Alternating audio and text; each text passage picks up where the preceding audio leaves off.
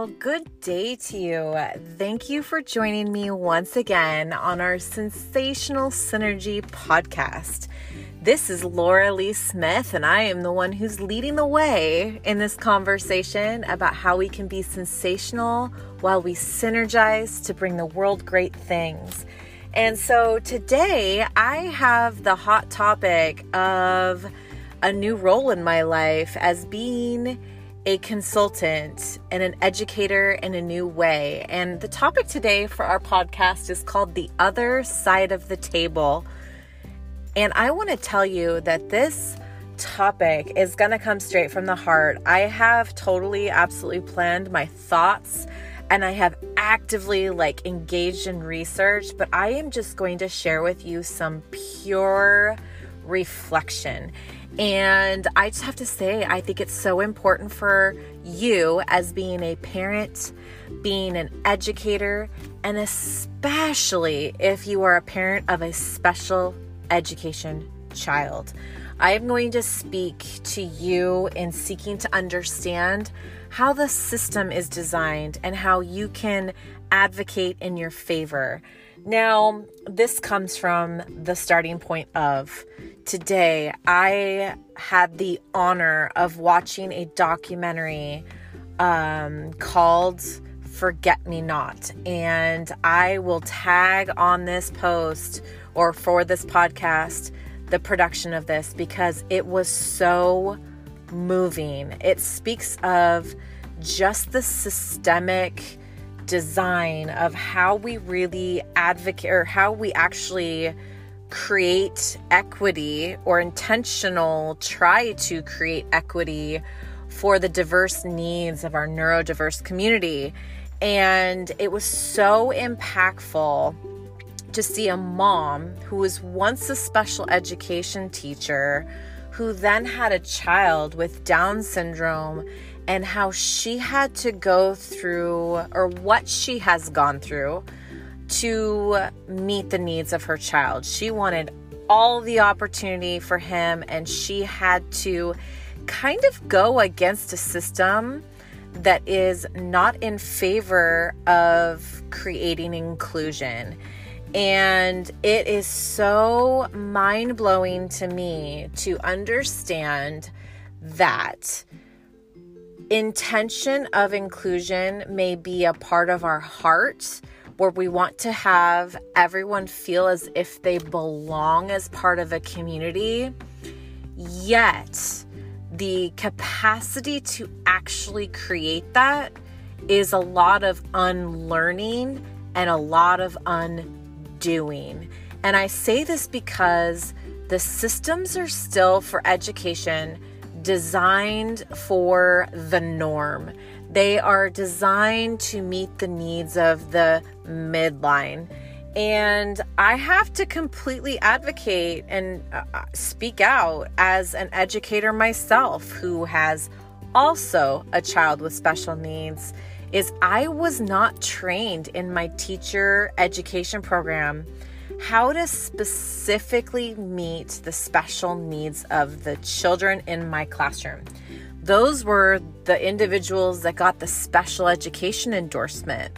Yet, I still feel like that does not build the skill capacity to really design a general education classroom around inclusive practices authentically because the diversity is so rich and the expertise is so dense, but it's completely possible. And I just was so humbled to experience this documentary from the perspective of a mom who totally vulnerably shared the authentic process of um, choosing the school or the school design that would best fit her Down syndrome child. She was having to toy between the idea of do I want him in a inclusive classroom, meaning again, let me clarify what inclusive classroom looks like is a general ed classroom what's what's also called the least restrict, restrictive environment amongst all students with supports um, or having it in a completely special needs isolated just it's called a she called it a 12 and a 12 1 12 which there's 12 students with one teacher and it's specially designed instruction in that environment.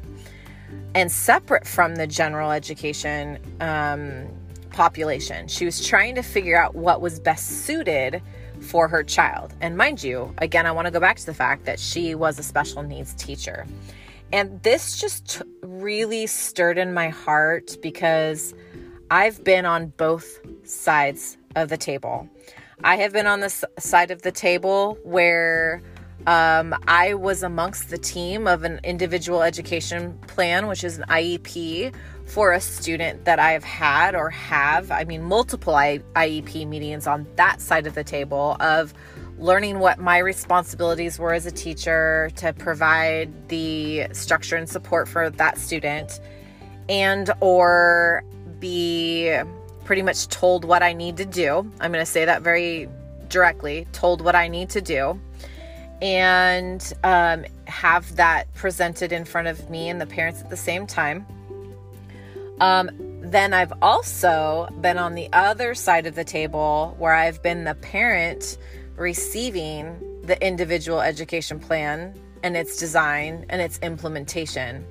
And the thing that is very pure and true, the emotion and the energy is very different on the other on either side of the table.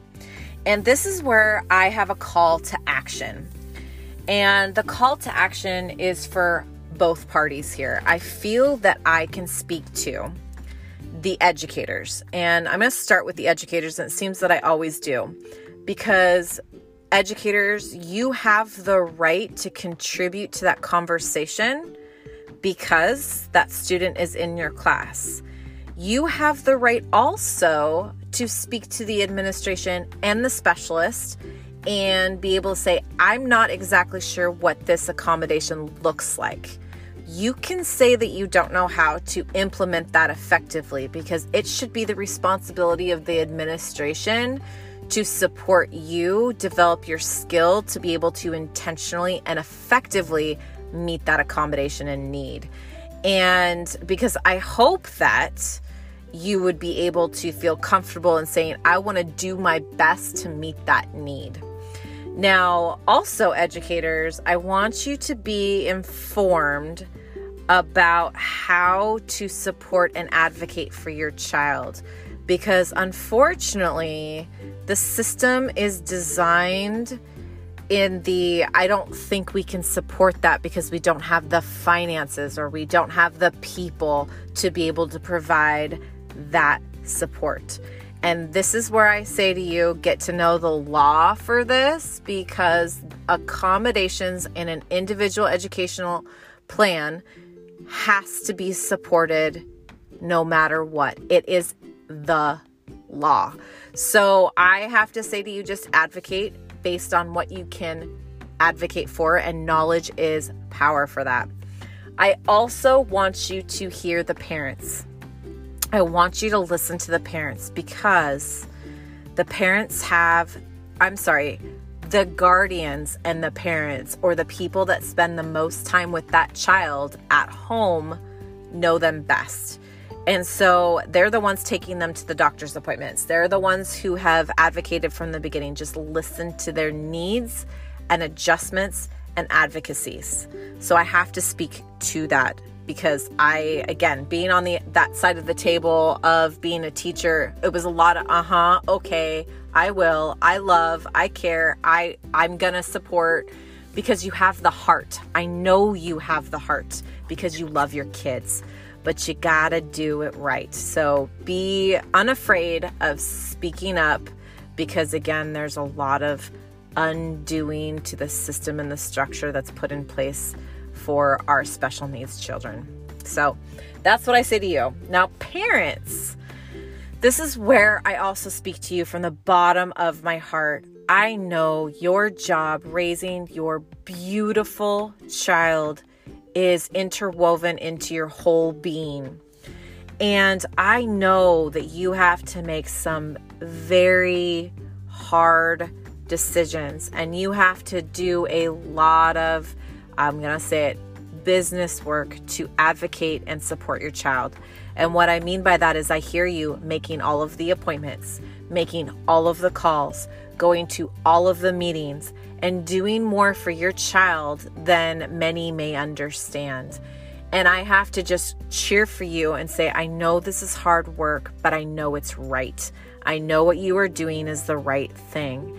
This is where I also invite you strong heartedly to also advocate for systemic change. And I call for you to say that the system of noticing all of these potentials um, by leaning in to support all of these lagging skills, you gotta, or there's gotta be um, support to that and a lot of intentional learning and accountability. And I encourage you to be a positive advocate for your child continuously, as well as to advocate for accountability to that.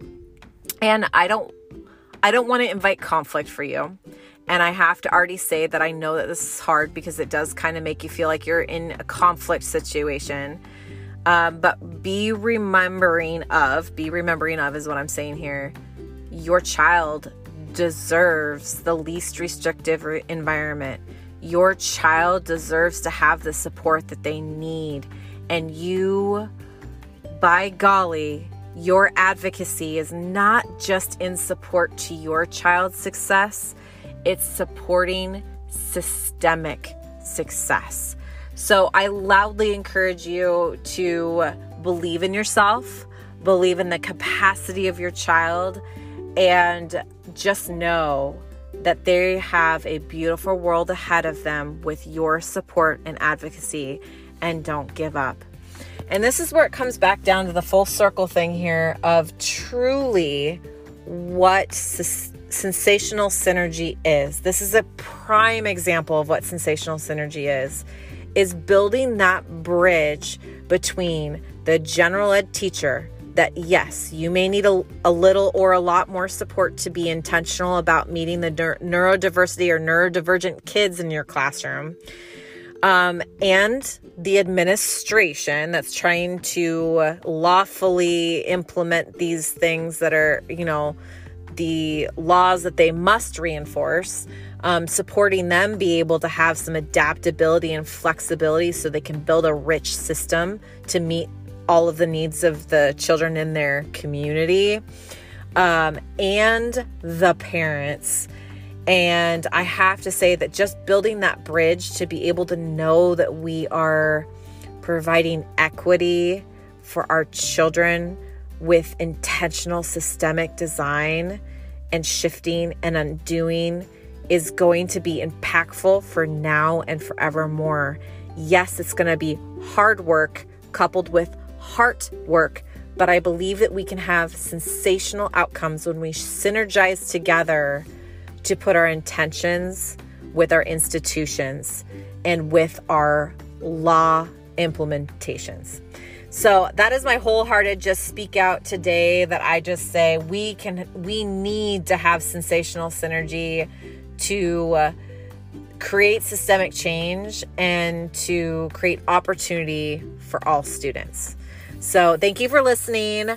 Um, I hope you have a sensational day and may you find great opportunities to synergize between now and then. All right, take care. I'm sounding off. Bye for now.